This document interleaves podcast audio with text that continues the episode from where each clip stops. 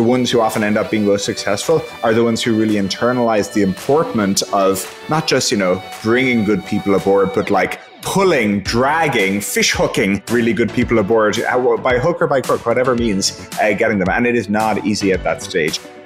Hi, everyone, and welcome to What Led You Here, a podcast where global leaders share their journey to success and what they think it takes to have an edge in an increasingly complex and fast changing world. I'm Steve Vamos, CEO of Xero, and your host. I've spent the last 40 years in the technology industry and I've learned that success or failure of any business is dependent on the leader's ability to manage the consequences of change by overcoming one of the biggest barriers to change, and that's fear and doubt. In this podcast, I talk to CEOs, founders, and entrepreneurs who've embraced change, made sacrifices, overcome fear, and demonstrated true belief in their ideas. And importantly, I'll chat to them about how they instill that belief in others who back them and work with them. Today, I'm extremely pleased to be joined by John Collison, co founder and president of Stripe, a company best known for creating economic infrastructure for the internet that helps businesses of every size accept payments and manage their business online. Stripe has been operating since 2010 and came about to solve a problem that both John, his brother Patrick, and a few of their developer mates were experiencing around the challenge of getting payment for their services. Nearly 12 years later, Stripe has experienced colossal growth and expanded globally. It's an amazing success story led by two very down to earth young people. I can't wait to share more with you. John, welcome to What Led You Here. Thanks for having me.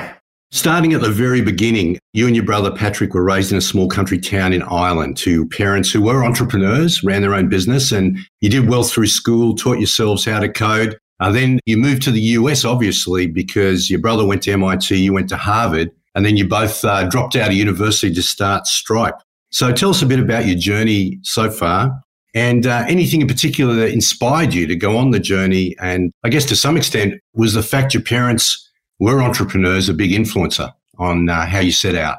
Look, I think everyone's a, a, product of their environment, maybe more than they realize. I just grew up in an environment that I thought was normal, where uh, both of yeah my parents uh, uh ran their own companies at various stages, and that just seemed like a normal thing to do. And maybe it was only later that myself and Patrick realized that uh, that that wasn't totally normal when we were young kids. You know, kids play doctor or play race car driver or whatever. We played at having a business. And then I think part of what was pretty formative for me similarly was I was born in 1990. We grew up in the 90s when just the internet was just happening for the first time. And you were getting a sense for just how amazing it could be, especially in you know, rural Ireland, being able to go from the world around you being just what was in your near geographic confines to the world around you being this crazy, weird, and wacky internet world. And, you know, on the internet, no one knows you're this random Irish teenager. No way we would have ended up in the US without the internet and, uh, and starting Stripe. And again, I think it all comes full circle where now, I mean, one way of looking at Stripe is we are trying to make the potential of the internet economy accessible to more people who might start businesses around the world. You and your brother started the business when you were, you know, very young. You, must have been around 20 when the, the two of you set off on this journey. Do you think that being young, in a sense, uh, had a big aspect to being fearless about what you're trying to do? Did you actually sit back and at any point think fearfully about what you're trying to do, or was it just doing what you, you set out to do? I think you're totally right. I think there is a certain mindset that is definitely correlates with being young, that is very helpful when you're starting to do something like this. The little corner of the financial industry that we were in was really, I would say, stuck in a rut. You know, there was maybe two perspectives you could have had on it. There was the venture capitalist accepted industry perspective, which was, well, payments is a solved problem. And, you know, we've had PayPal for 20 years and it's very easy to get a merchant account and there's all these different players and, you know, payments is just done, right? It's happened. And then there was a, a, perspective and how we got conviction on Stripe was there was a perspective of anyone who had tried to accept payments online, where frequently we would talk to our friends who were software developers or founders. They would say accepting payments is the hardest thing they did for their internet business. We'd even started an internet business before that, and it was the hardest thing we had done. Uh, and so you had all this kind of direct lived experience. But then I think the jump that was required was going from seeing that glitch in the matrix, as it were, where again, there's this narrative that is everything's fine, everything's solved. And then the lived reality of people, which is it's not the case. And by the way, I think that's where a lot of the opportunities for entrepreneurs are, is, is where there's like a, a crack, you know, in the wall that you see. But anyway, from seeing this crack, then saying, okay, sure, we, you know, I was 19, Patrick was uh, 21, and uh, we have no previous experience in the financial world, and being willing to say, we'll figure it out as we go along. I think that is a particular mindset that, and by the way, it's, it's not always the case for a lot of companies. A lot of companies where it's, you know, a 30 year industry veteran starts it and does very well.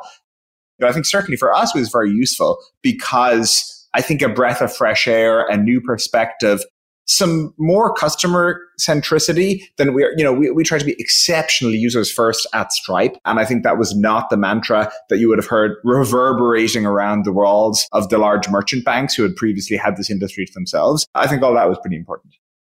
Yeah, there are always exceptions to every rule, but there are definitely advantages of being young and being willing to challenge the status quo and seeing problems differently than people who are running established businesses in a sector who may not see things that same way. Uh, a great example that I saw firsthand was when online advertising came along and all the experts in industry and all the observers and all the participants of traditional media said internet advertising is never going to pay and banners don't work. That's a real reflection of how success can often be the beginning of the downfall in a particular sector because you start to confuse your past actions that led you to where you are with what's going to make you successful and keep you in that leadership position. So it's fascinating to see the disruption that's coming from younger people.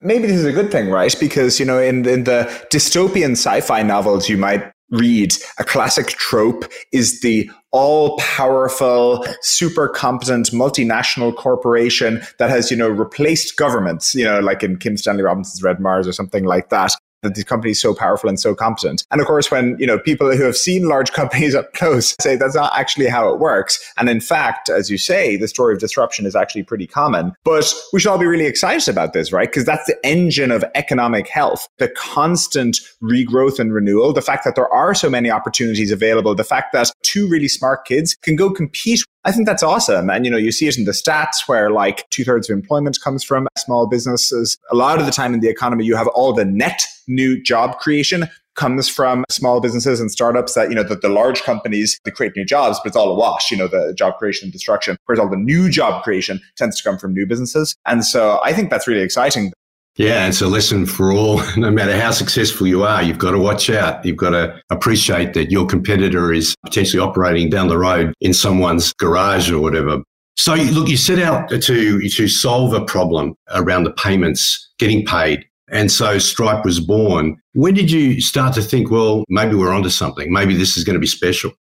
Stripe is interesting, right? Because there was never that big launch with a bunch of hullabaloo. There was never that big moment where all the metrics went off the charts. You know, the way uh, Twitter famously, I think at South by Southwest one year in Austin, that was like the moment, uh, you know, during which Twitter blew up and everything like that. Stripe never had that. It just grew a little more every month until it was the size it is now. And so, you know, we have to kind of go back and label the chart with moments that were particularly interesting. But when we kind of launched in the sense of going from product being only available, you know, on an invite only basis to actually anyone being able to sign up. I think we had around 100 users. And what gave us the confidence to launch, like, you know, 100 users, why didn't we just all quit and go home? But as we went and talked to those users, they were really, really happy.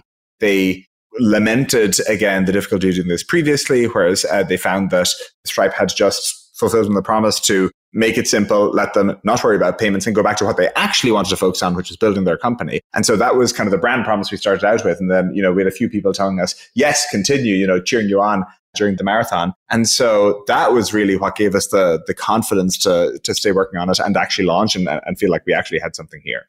Yeah. So rather than a moment, it was that just gradual sense of support you had from your customers. Mm-hmm. That's awesome. Yeah, exactly.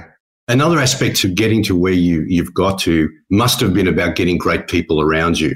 And that can be challenging in the startup phase. And I even heard, I think your brother talking about this and saying that at one stage you're trying to recruit people and you even had your friends trying to talk them out of joining you. But question for you is when you look at the journey You know, how did you go about really getting the kind of supporters that you would have needed to get to where you are? How did you extend your network, especially across geography and coming from Ireland into the, the US? So I'm, I'm, I'm fascinated about how you how you're able to do that.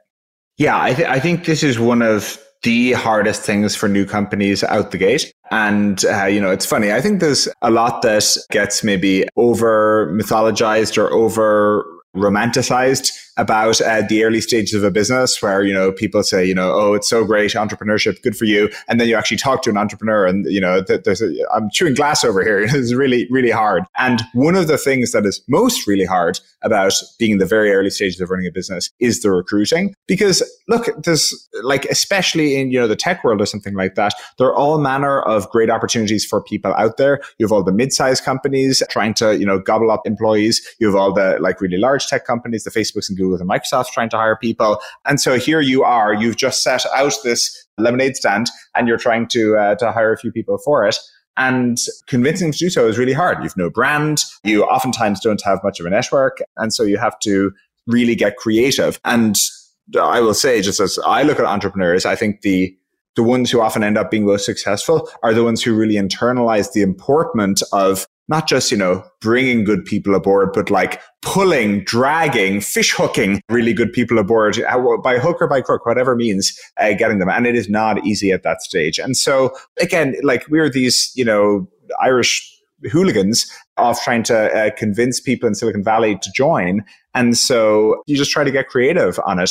Our first designer was in high school in Sweden, but uh, one of the employees at Stripe had worked with him remotely. You know, they'd worked on a project together. So we just flew him out to the US and he seemed really good. And so he joined and we worked out how to get this, you know, Swedish high schooler uh, visa and that worked out. In our case, because, you know, with Stripe, we would hold meetups with our customers and then, you know, the ones who seemed good, we would try to hire. And so that way, you know, they would have gotten a chance to meet us and see the office and things like that. But, you know, it was a two, twofold thing. We got to hold meetups with our customers and get product feedback and things like that. But then the ones who seemed really good, we could actually go and hire. We at various points held engineering kind of capture the flag contests. Uh, it's basically kind of a security hacking contest where people could learn practical security skills, kind of like a lockpicking contest, you know, for the digital world where you actually get to try and break things. And then we were just the people who had done really well on that contest, you know, we would go and email. But we tried all the, you know, we tried a lot of stuff that was, you know, that were really bad ideas as well. But uh, we just tried to get really creative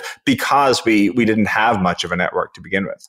And then as you grew and you you scaled and you raised capital, I guess the question of getting the right board around you as well to support the governance of the company must have been an interesting one for you. I mean, that's not an easy one for a lot of businesses to get the right people around them at board level. What was your experience there?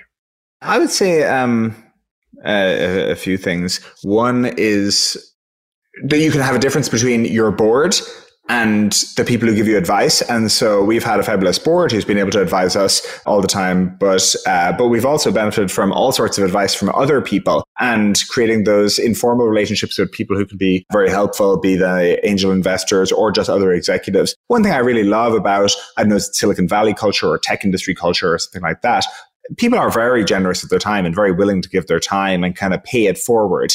Uh, and so we were definitely on the receiving end of that, where various entrepreneurs who are way more advanced in their careers would be willing to meet with us and, and kind of pass along tips. And I, I think there really is this phenomenon where Silicon Valley itself has this corpus of knowledge and intellectual property that gets passed down in this very oral tradition kind of way. It's not published anywhere because, you know, if it's published, it'd be one company's secrets or something like that. But it's just like, you know, the people who've worked at company X pass it down to the people who've worked at company Y. And, you know, the, the whole thing kind of rolls forward. And so we very much benefit from that. On, on the board in particular, I think, again, you just want a, a mix and a, and a diversity of skill sets. And so we have, you know, some of our investors on the board, which would be very normal for companies in our position. Like we've been very lucky to have Mike Moritz on our board more or less since the beginning of the company. He invested in our seed round and then our, our, our Series A. Uh, he's one of the partners at, at Sequoia and, uh, you know, did their Google investment and, and, some of their famous investments like that. But kind of similarly, we, um, you know, the person we were talking uh, about just before this recording, uh, Christa Davies, has just been fabulous to work with because she brings a totally different perspective. She was at Microsoft for many, many years and now is the CFO of Aon. And so I think also people can get a bit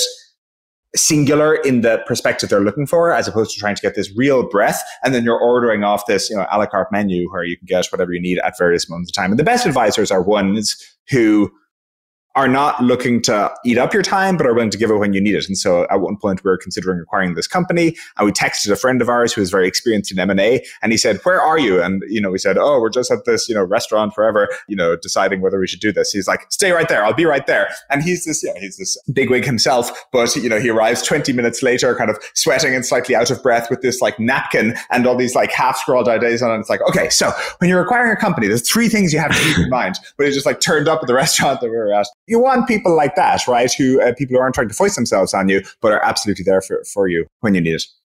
Yeah, it's awesome. It really does underscore just the importance of the connection to others who can understand your vision, understand what you're trying to accomplish, and help you on your way. I mean, I love Gladwell's book Outliers because it talks about how talent is far more abundant than your ability to connect to that community that's going to help you get to where you want to go. It's uh, fascinating to hear about your experience there. Just in your role, we were talking before about the fact that you're now approaching 5,000 employees. How are you spending a typical day? What are you focused on now in your role? And how much has that changed? I bet, I bet that's changed just so much over the last few years, or maybe it hasn't. Oh no, it absolutely does, and uh, and I think you know many founders will be familiar with the phenomenon where you're always trying to hire yourself out of roles, and so there'll be a role that you're in that you simultaneously have to do and try to find the person who will be much better at it uh, than you will, and so uh, we've definitely been lucky to, uh, to, to be able to do that a bunch of times and bring in some good people. But look, uh, I'm guessing it's like a lot of people listening to this. There's uh, still tons of time on recruiting. That's something that I think never really goes away because I think it's just such a high leverage use of founders time. Uh, you know, we have tons of people at Stripe who are now excellent, uh, you know, product developers or excellent engineering leads or excellent salespeople or whatever. And so, you know, sometimes I go in and open the box. It's like, uh, you know, oh, I wonder if these people thought through all the implications and like, yep, they have because these people are going super deep on this stuff. And so, you know, I think a, a place where I can still add value is one is absolutely recruiting. You're always doing that. Uh, the second is time with customers, where uh, I think one of the, you know, we were talking earlier about pending disruption for large businesses and uh, you know the history of companies that have you know all the companies uh, featured in the innovators dilemma that uh, you know uh, dropped like fr- fruit flies the hard disk companies during the 1980s or, or what have you. But i think one of the real warning signs for a company should be one that gets too inwardly focused in how it thinks and you know what is good for us as a company you know what do we want to accomplish? What are you know other things that we could do with this tech stack or something like that? But it's always starting from the inside working outwards. Whereas again as uh, you know stripe we are our very first operating principle and you go down the list is users first. And the way we develop new products is we start with what are problems that customers are actually trying to solve, and then ignoring what we might currently be good at or our conception of what we are as a company. Like we don't conceive ourselves as a payments company because that's not necessarily what our users want from us. And so you probably saw we recently got into sales tax. You know, we launched Stripe Tax and we acquired this company called TaxJar. And again, we are building towards having the leading sales tax solution. So if you're running an online business, not only can you rely on Stripe to, you know, accept payments, but then we can handle the sales tax for you as part of that. But again, the way we came at that problem wasn't, you know, we were sitting around someday in a strategy offsite and being like, you know, do you know what's an excellent profit pool is sales tax? Instead, we went out and talked and you can find these Twitter threads, you know, Patrick in 2017 soliciting ideas from users. What would you like us to go solve? And they're basically breaking in the windows, you know, requesting VAT support and sales tax support as this kind of deafening roar. And so you kind of have to respond to that. So that, that that's one thing that I, you know, I really tried to help with is bring in more the, uh, the customer perspective to any of the teams that I work with.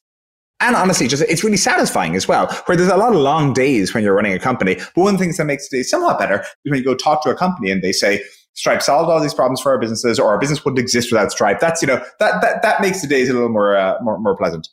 So, Patrick, Xero and Stripe share lots of customers, and you're an important partner of ours to enable what we talk about as small business management accounting workflows being connected to money flows such as payments. A great example of one of our shared customers that benefits from our partnership is Freight Farms, the world's leading manufacturer of container farming. Since 2014, they've scaled globally and they've now delivered over 200 of their containers around the world. And they began using Xero and Stripe last year to automate their invoicing process, reducing paper check collection and settling payments from customers more quickly. Why do you think our integration works well and why is it so important to Stripe to partner with companies like Xero to help customers like freight farms.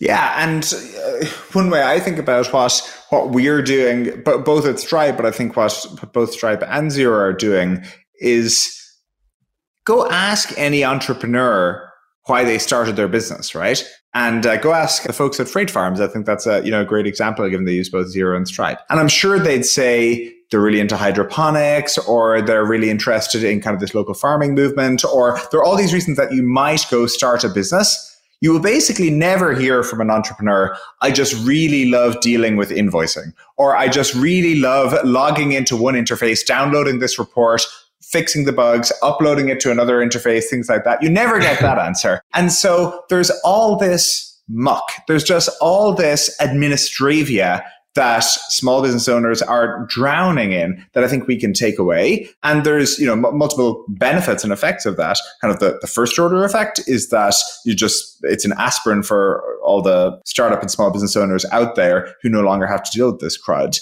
I think that the second order effect is as you make new business more accessible, you actually get more new businesses started. And, you know, maybe we take it for granted in the UK or the US or Ireland or Australia, but especially in kind of the longer tail of countries where it's, it's maybe less of a thing culturally or it's harder. And then, you know, further on, hopefully that can get this notion of, you know, going back to the dystopian multinational, all powerful oligarchy. Again, just this notion of small business creation is a really important health metric for the economy overall. Like if people aren't starting businesses, we're, we're hosed. And so I think we are both trying to do our little bit of, you know, trying to make that, that more approachable. Yeah, absolutely. And, you know, small business in a sense is in the last major sector to really benefit from what technology and software can enable. And what you're doing is on the cutting edge of really changing that. And we certainly share that same purpose, which is really just about making life better for people in small business because of all the benefits that come downstream for our economies and societies as a result of that. Because we share that same passion for helping people in business, there's also some similarities in our values around the focus on people and the human element. How are you working at sort of evolving and developing your culture as you grow and scale at the, at the rapid pace that you are?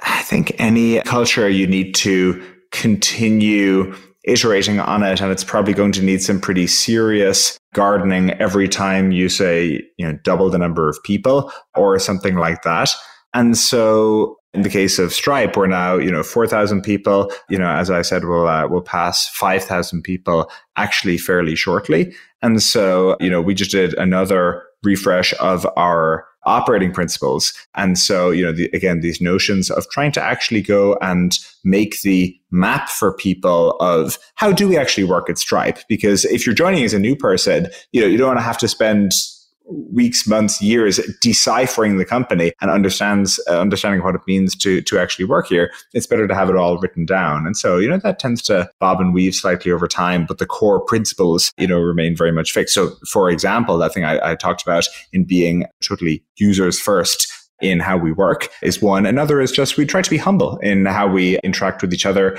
and the outside world because I don't think new products have a right to win just because you put a lot of effort or a lot of engineers on them or a lot of money into them doesn't mean they're going to be successful. They have to earn their keep out there in the marketplace. They have to actually be useful to people. Similarly, you know, I think it was Bill Joy from Sun who said most smart people in the world don't work at your company. And so again, we try to be fairly humble about what our customers and you know, the rest of the world can teach us. We try to be willing to change our minds pretty frequently. So it's all these kind of cultural things that you're always trying to uh, to kind of continue pushing forward. But but but those are two off the top of my head.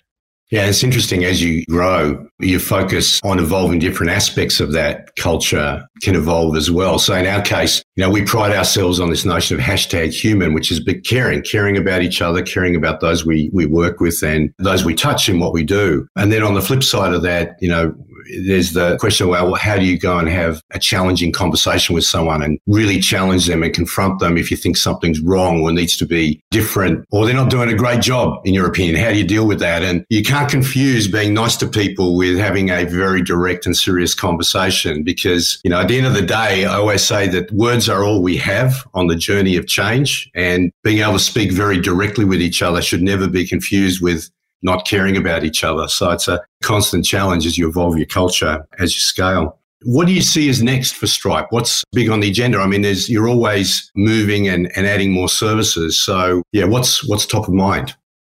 Golly, there's a few things. One is there's just an element of Stripe that's a scale business, right? Where we're now, you know, serving millions of businesses worldwide. And as we handle payments for all of them, we can just do some stuff better as a result of, you know, b- being at that scale. And, and so one is at, uh, you know, we're always maniacal about uh, transaction success rates. And so just when you charge a card on Stripe, does it go through? It's always really frustrating when you charge a card and, and, and it doesn't. What we can now do is we can use all the data that we have from all the transactions to date on Stripe. And actually, we have a whole uh, bunch of machine learning models and various teams working on those who, you know, train models to make it more likely that the next card get charged goes through. And so it's a bunch of kind of essentially uh, scale benefits that you can start to get from you know being the size that we are and what we get excited about is again passing those on to even if you're starting out tomorrow as a two person business you know you run on stripe but also you know amazon or facebook it runs on stripe. And so you're getting the same kind of battle tested payment infrastructure as one of those really really large companies do. And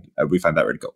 The second is international expansion. And uh, this is one that you know again i'm from ireland. This is one that personally gets us really excited. And i know that's something that again again is on our roadmap together in terms of getting lots of international coverage. But five out of six new internet users that come online come online outside you know the US or and, and, Western Europe. And so, you know, the digitization of the US and Western Europe has reached the, the plateauing point of the S curve. That is very much not true for a huge number of emerging markets. And so there's vast amounts of internet growth, digital economy growth, and we're now launching in places like India and Brazil and the United Arab Emirates and all these various places outside kind of the core Western markets. And we get really excited about that too.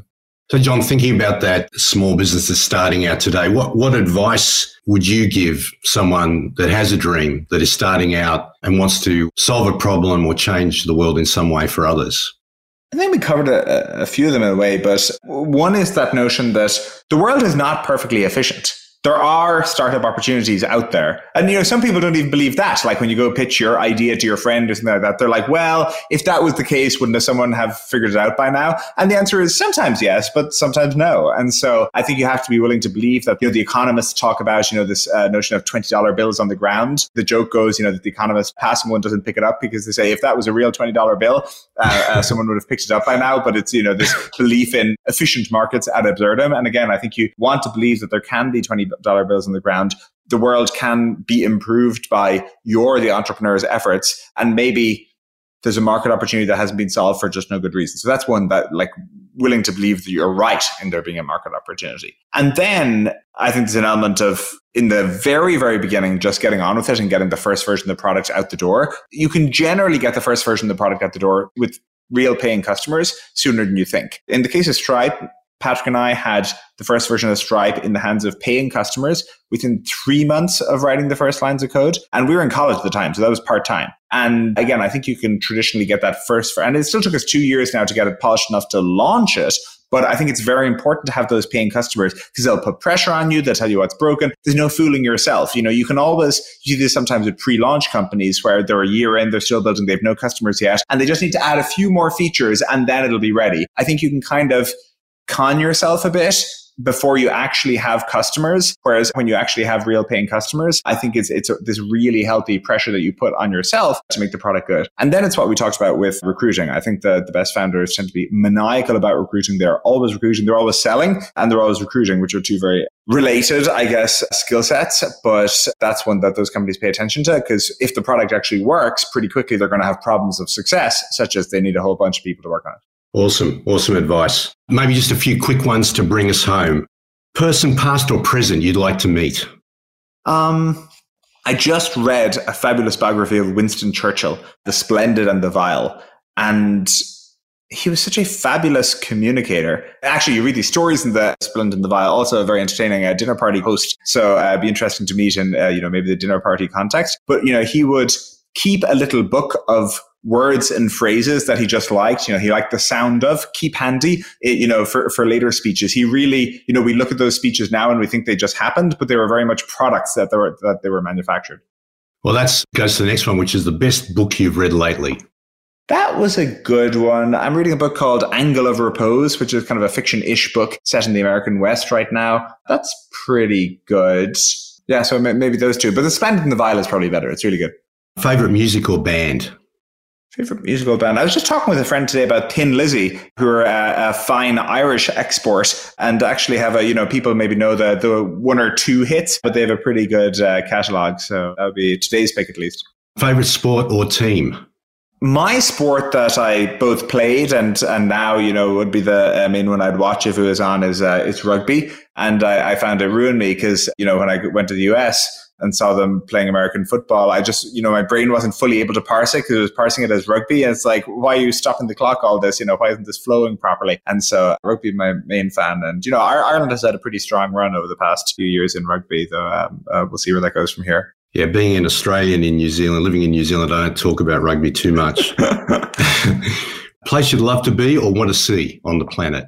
Oh, interesting. Um, place I'd love to be or see. I'm a big hiker. I love hiking in the, the Western United States. I love hiking in you know, Ireland when I'm here. So uh, love getting out and about for walks and hikes. Uh, and the place that everyone raves about, if you ask people about it, is Patagonia. And you see all these like absolutely crazy photos and people, people go off do gap years or whatever. That's where they go. I've never been. And so, you know, that's probably top of at least the, the hiking uh, wish list. Hey, John, thank you so much for spending the time today. Really appreciate it. Congratulations on everything you've accomplished so far. And what is awesome is how you and your journey is making life better for so many small businesses and larger businesses around the world. So thanks so much. It's been inspiring and really informative. And I know people listening are going to get great value from your advice and I'd encourage them to follow it. So thank you very much. Steve, really fun to chat.